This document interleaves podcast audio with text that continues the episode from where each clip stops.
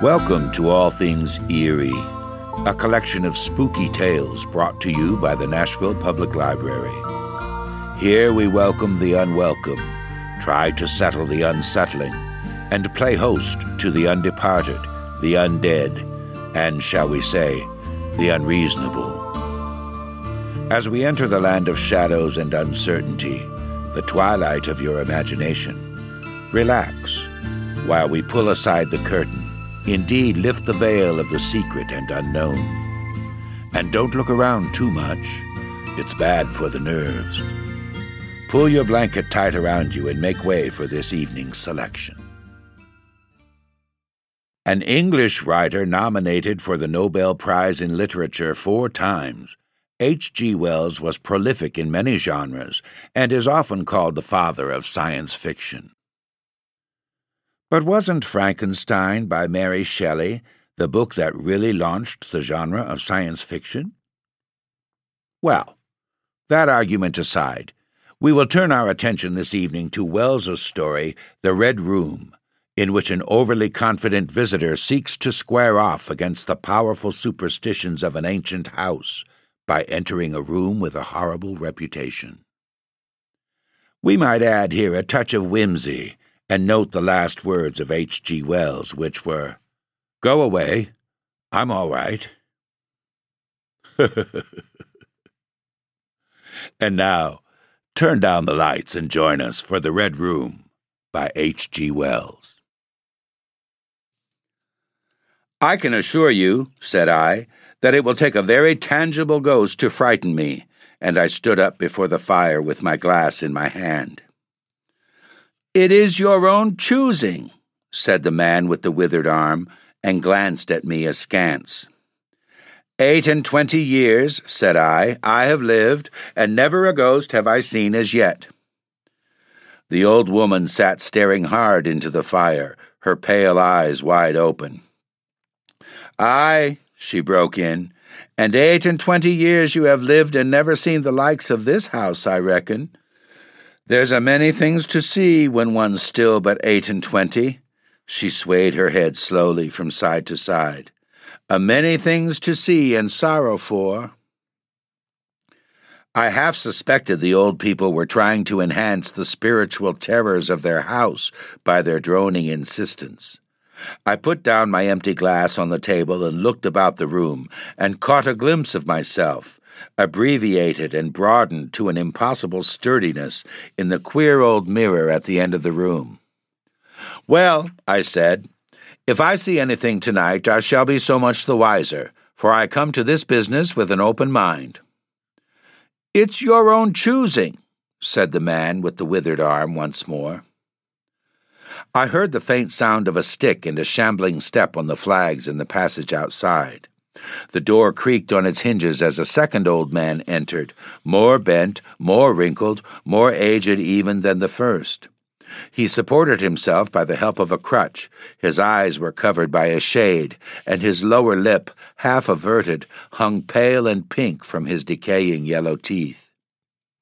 He made straight for an armchair on the opposite side of the table, sat down clumsily, and began to cough.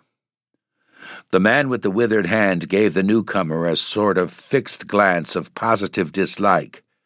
The old woman took no notice of his arrival, but remained with her eyes fixed steadily on the fire.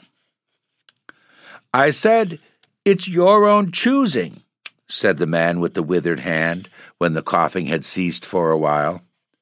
It's my own choosing, I answered.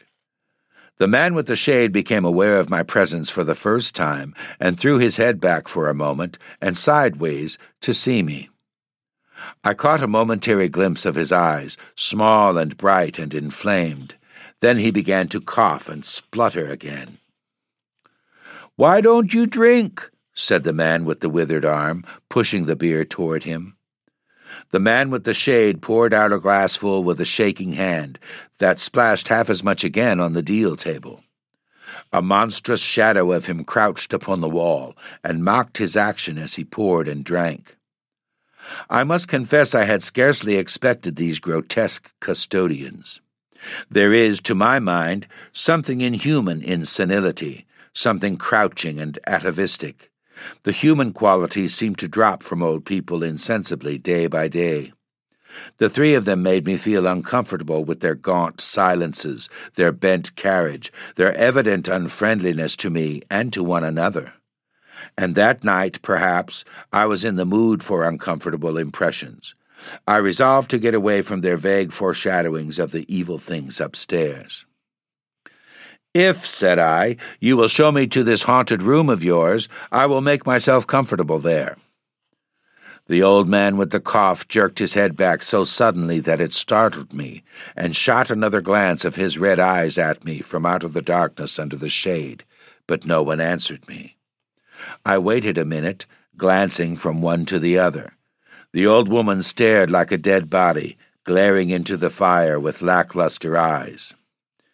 If, I said, a little louder, if you will show me to this haunted room of yours, I will relieve you from the task of entertaining me.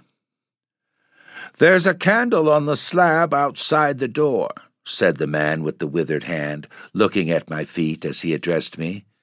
But if you go to the Red Room tonight, this night of all nights, said the old woman softly. You go alone. Very well, I answered shortly. And which way do I go?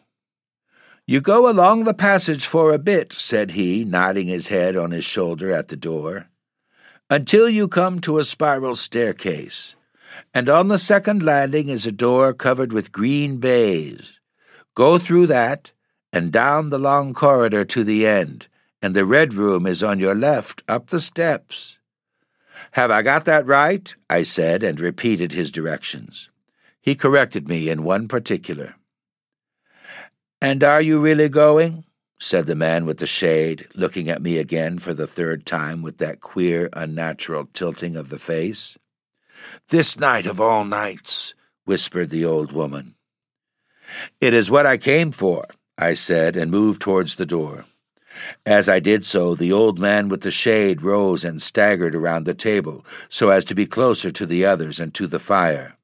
At the door, I turned and looked at them, and saw that they were all close together, dark against the firelight, staring at me over their shoulders with an intent expression on their ancient faces. Good night, I said, setting the door open. It's your own choosing, said the man with the withered arm. I left the door wide open until the candle was well alight, and then I shut them in and walked down the chilly, echoing passage. I must confess that the oddness of these three old pensioners, in whose charge her ladyship had left the castle, and the deep toned, old fashioned furniture of the housekeeper's room, in which they foregathered, had affected me curiously in spite of my effort to keep myself at a matter of fact phase. They seemed to belong to another age, an older age, an age when things spiritual were indeed to be feared, when common sense was uncommon, an age when omens and witches were credible, and ghosts beyond denying.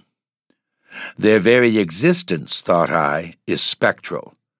The cut of their clothing, fashions born in dead brains, the ornaments and conveniences in that room about them even are ghostly the thoughts of vanished men which still haunt rather than participate in the world of today.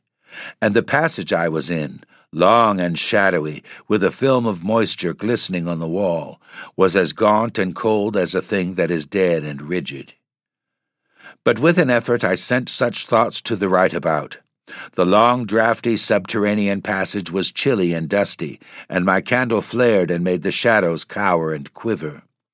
The echoes rang up and down the spiral staircase, and a shadow came sweeping up after me, and another fled before me into the darkness overhead. I came to the wide landing and stopped there for a moment, listening to a rustling that I fancied I heard creeping behind me, and then, satisfied of the absolute silence, pushed open the unwilling baize covered door and stood in the silent corridor. The effect was scarcely what I expected, for the moonlight, coming in by the great window on the grand staircase, picked out everything in vivid black shadow or reticulated silvery illumination.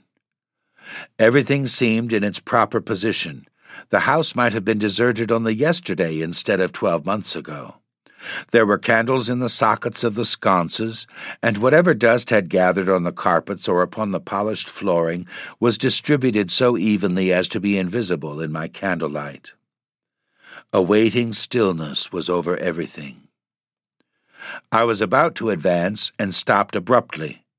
A bronze group stood upon the landing, hidden from me by a corner of the wall, but its shadow fell with marvelous distinctness upon the white paneling and gave me the impression of someone crouching to waylay me. The thing jumped upon my attention suddenly. I stood rigid for half a moment, perhaps. Then, with my hand in the pocket that held the revolver, I advanced, only to discover a Ganymede and eagle glistening in the moonlight. That incident for a time restored my nerve, and a dim porcelain Chinaman on a buhl table, whose head rocked as I passed, scarcely startled me. The door of the Red Room and the steps up to it were in a shadowy corner. I moved my candle from side to side in order to see clearly the nature of the recess in which I stood, before opening the door. Here it was, thought I, that my predecessor was found and the memory of that story gave me a sudden twinge of apprehension. I glanced over my shoulder at the black Ganymede in the moonlight, and opened the door of the red room rather hastily, with my face half turned to the pallid silence of the corridor. I entered, closed the door behind me at once, turned the key I found in the lock within, and stood with the candle held aloft surveying the scene of my vigil, the great red room of Lorraine Castle, in which the young Duke had died. Or rather, in which he had begun his dying, for he had opened the door and fallen headlong down the steps I had just ascended. That had been the end of his vigil, of his gallant attempt to conquer the ghostly tradition of the place and never, I thought, had apoplexy better served the ends of superstition. There were other and older stories that clung to the room, back to the half incredible beginning of it all, the tale of a timid wife, and the tragic end that came to her husband's jest of frightening her and looking round that huge shadowy room with its black window bays, its recesses and alcoves, its dusty brown red hangings and dark gigantic furniture, one could well understand the legends that had sprouted in its black corners, its germinating darknesses. My candle was a little tongue of light in the vastness of the chamber. Its rays failed to pierce to the opposite end of the room, and left an ocean of dull red mystery and suggestion, sentinel shadows and watching darknesses beyond its island of light, and the stillness of desolation brooded over it all. I must confess some impalpable quality of that ancient room disturbed me. I tried to fight the feeling down. I resolved to make a systematic examination of the place, and so, by leaving nothing to the imagination, dispel the fanciful suggestions of the obscurity before they obtained a hold upon me. After satisfying myself of the fastening of the door, I began to walk round the room, peering round each article of furniture, tucking up the valances of the bed and opening its curtains wide. In one place there was a distinct echo to my footsteps. The noises I made seemed so little that they enhanced rather than broke the silence of the place. I pulled up the blinds and examined the fastenings of the several windows. Attracted by the fall of a particle of dust, I leaned forward and looked up the blackness of the wide chimney. Then, trying to preserve my scientific attitude of mind, I walked round and began tapping the oak paneling for any secret opening but I desisted before reaching the alcove. I saw my face in a mirror. White. There were two big mirrors in the room, each with a pair of sconces bearing candles, and on the mantel shelf, too, were candles in china candlesticks. All these I lit one after the other. The fire was laid, an unexpected consideration from the old housekeeper, and I lit it to keep down any disposition to shiver, and when it was burning well I stood round with my back to it and regarded the room again. I had pulled up a chintz covered armchair and a table to form a kind of barricade before me. On this lay my revolver, ready to hand. My precise examination had done me a little good, but I still found the remoter darkness of the place and its perfect stillness too stimulating for the imagination. The echoing of the stir and crackling of the fire was no sort of comfort to me. The shadow in the alcove at the end of the room began to display that indefinable quality of a presence, that odd suggestion of a lurking, living thing that comes so easily in silence and solitude. And to reassure myself, I walked with a candle into it and satisfied myself that there was nothing tangible there. I stood that candle upon the floor of the alcove and left it in that position. By this time, I was in a state of considerable nervous tension, although to my reason there was no adequate cause for my condition. My mind, however, was perfectly clear. I postulated quite unreservedly that nothing supernatural could happen, and to pass the time I began stringing some rhymes together concerning the original legend of the place. A few I spoke aloud, but the echoes were not pleasant. For the same reason, I also abandoned, after a time, a conversation with myself upon the impossibility of ghosts and haunting. My mind reverted to the three old and distorted people downstairs, and I tried to keep it upon that topic. The somber reds and grays of the room troubled me. Even with its seven candles, the place was merely dim. The light in the alcove flaring in a draught and the fire flickering kept the shadows and penumbra perpetually shifting and stirring in a noiseless, flighty dance. Casting about for a remedy, I recalled the wax candles I had seen in the corridor, and with a slight effort, carrying a candle and leaving the door open, I walked out into the moonlight and presently returned with as many as ten. These I put in the various knickknacks of china with which the room was sparsely adorned, and lit and placed them where the shadows had lain deepest, some on the floor, some in the window recesses, arranging and rearranging them until at last my seventeen candles were so placed that not an inch of the room but had the direct light of at least one of them. It occurred to me that when the ghost came I could warn him not to trip over them. The room was now quite brightly illuminated. There was something very cheering and reassuring in these little silent streaming flames, and to notice their steady diminution of length offered me an occupation and gave me a reassuring sense of the passage of time. Even with that, however, the brooding expectation of the vigil weighed heavily enough upon me. I stood watching the minute hand of my watch creep towards midnight. Then something happened in the alcove. I did not see the candle go out. I simply turned and saw that the darkness was there, as one might start and see the unexpected presence of a stranger. The black shadow had sprung back to its place. By Jove, said I aloud, recovering from my surprise, that draft's a strong one and taking the matchbox from the table, I walked across the room in a leisurely manner to relight the corner again. My first match would not strike, and as I succeeded with the second, something seemed to blink on the wall before me. I turned my head involuntarily and saw that the two candles on the little table by the fireplace were extinguished. I rose at once to my feet. Odd, I said. Did I do that myself in a flash of absent mindedness? I walked back, relit one, and as I did so, I saw the candle in the right sconce of one of the mirrors wink and go right out, and almost immediately its companion followed it. The flames vanished as if the wick had been suddenly nipped between a finger and thumb, leaving the wick neither glowing nor smoking, but black. While I stood gaping, the candle at the foot of the bed went out, and the shadows seemed to take another step toward me. This won't do, said I, and first one and then another candle on the mantel shelf followed. What's up? I cried, with a queer high note getting into my voice somehow. And at that, the candles on the corner of the wardrobe went out, and the one I had relit in the alcove followed.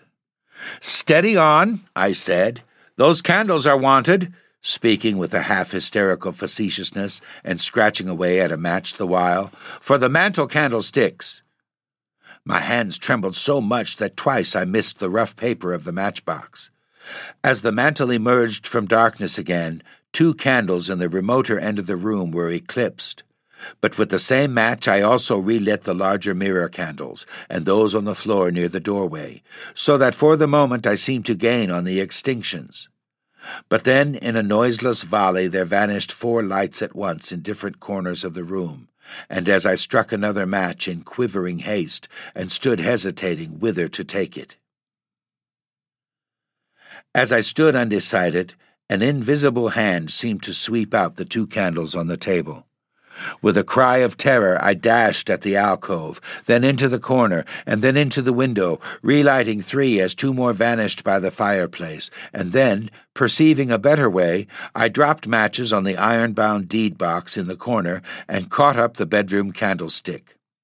With this, I avoided the delay of striking matches, but for all that, the steady process of extinction went on, and the shadows I feared and fought again returned and crept in upon me. First a step gained on this side of me, then on that.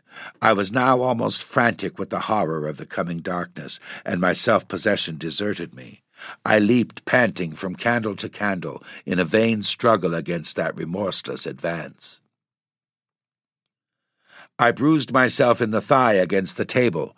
I sent a chair headlong. I stumbled and fell and whisked the cloth from the table in my fall. My candle rolled away from me, and I snatched another as I rose.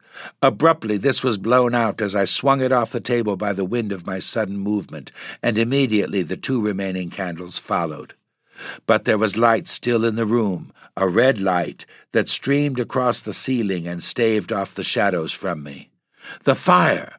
Of course, I could still thrust my candle between the bars and relight it.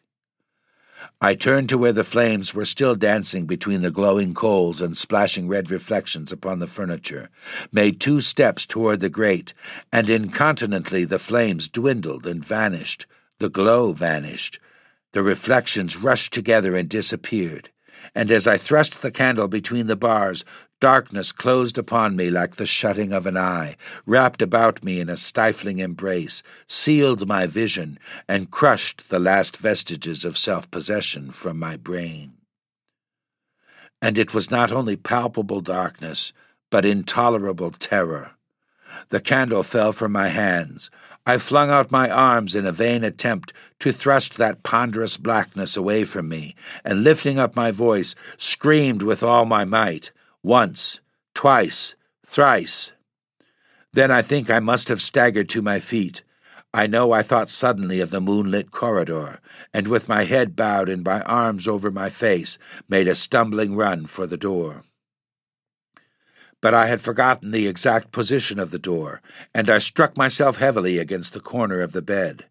I staggered back, turned, and was either struck or struck myself against some other bulky furnishing. I have a vague memory of battering myself thus to and fro in the darkness, of a heavy blow at last upon my forehead, of a horrible sensation of falling that lasted an age, of my last frantic effort to keep my footing, and then I remember no more. I opened my eyes in daylight. My head was roughly bandaged, and the man with the withered hand was watching my face. I looked about me, trying to remember what had happened, and for a space I could not recollect. I rolled my eyes into the corner and saw the old woman, no longer abstracted, no longer terrible, pouring out some drops of medicine from a little blue vial into a glass. Where am I? I said. I seem to remember you, and yet I cannot remember who you are. They told me, and I heard of the haunted Red Room as one who hears a tale. We found you at dawn, said he, and there was blood on your forehead and lips. I wondered that I had ever disliked him. The three of them in the daylight seemed commonplace old folk enough. The man with the green shade had his head bent as one who sleeps. It was very slowly I recovered the memory of my experience. You believe now? Said the old man with the weathered hand, that the room is haunted? He spoke no longer as one who greets an intruder, but as one who condoles with a friend. Yes, said I, the room is haunted. And you have seen it. And we who have been here all our lives have never set eyes upon it, because we have never dared. Tell us, is it truly the old Earl who. No, said I, it is not. I told you so, said the old lady with the glass in her hand. It is his poor young countess who was frightened. It is not, I said. There is neither ghost of Earl nor ghost of Countess in that room. There is no ghost there at all, but worse, far worse, something impalpable. Well, they said. The worst of all things that haunt poor mortal men, said I, and that is, in all its nakedness, fear. Fear that will not have light nor sound, that will not bear with reason, that deafens and darkens and overwhelms. It followed me through the corridor. It fought against me in the room. I stopped abruptly. There was an interval of silence. My hand went up to my bandages. The candles went out one after another, and I fled. Then the man with the shade lifted his face sideways to see me and spoke. That is it, said he. I knew that was it. A power of darkness, to put such a curse upon a home. It lurks there always. You can feel it even in the daytime, even of a bright summer's day, in the hangings, in the curtains, keeping behind you however you face about. In the dusk it creeps in the corridor and follows you, so that you dare not turn. It is even as you say. Fear itself is in that room, black fear, and there it will be, so long as this house of sin endures.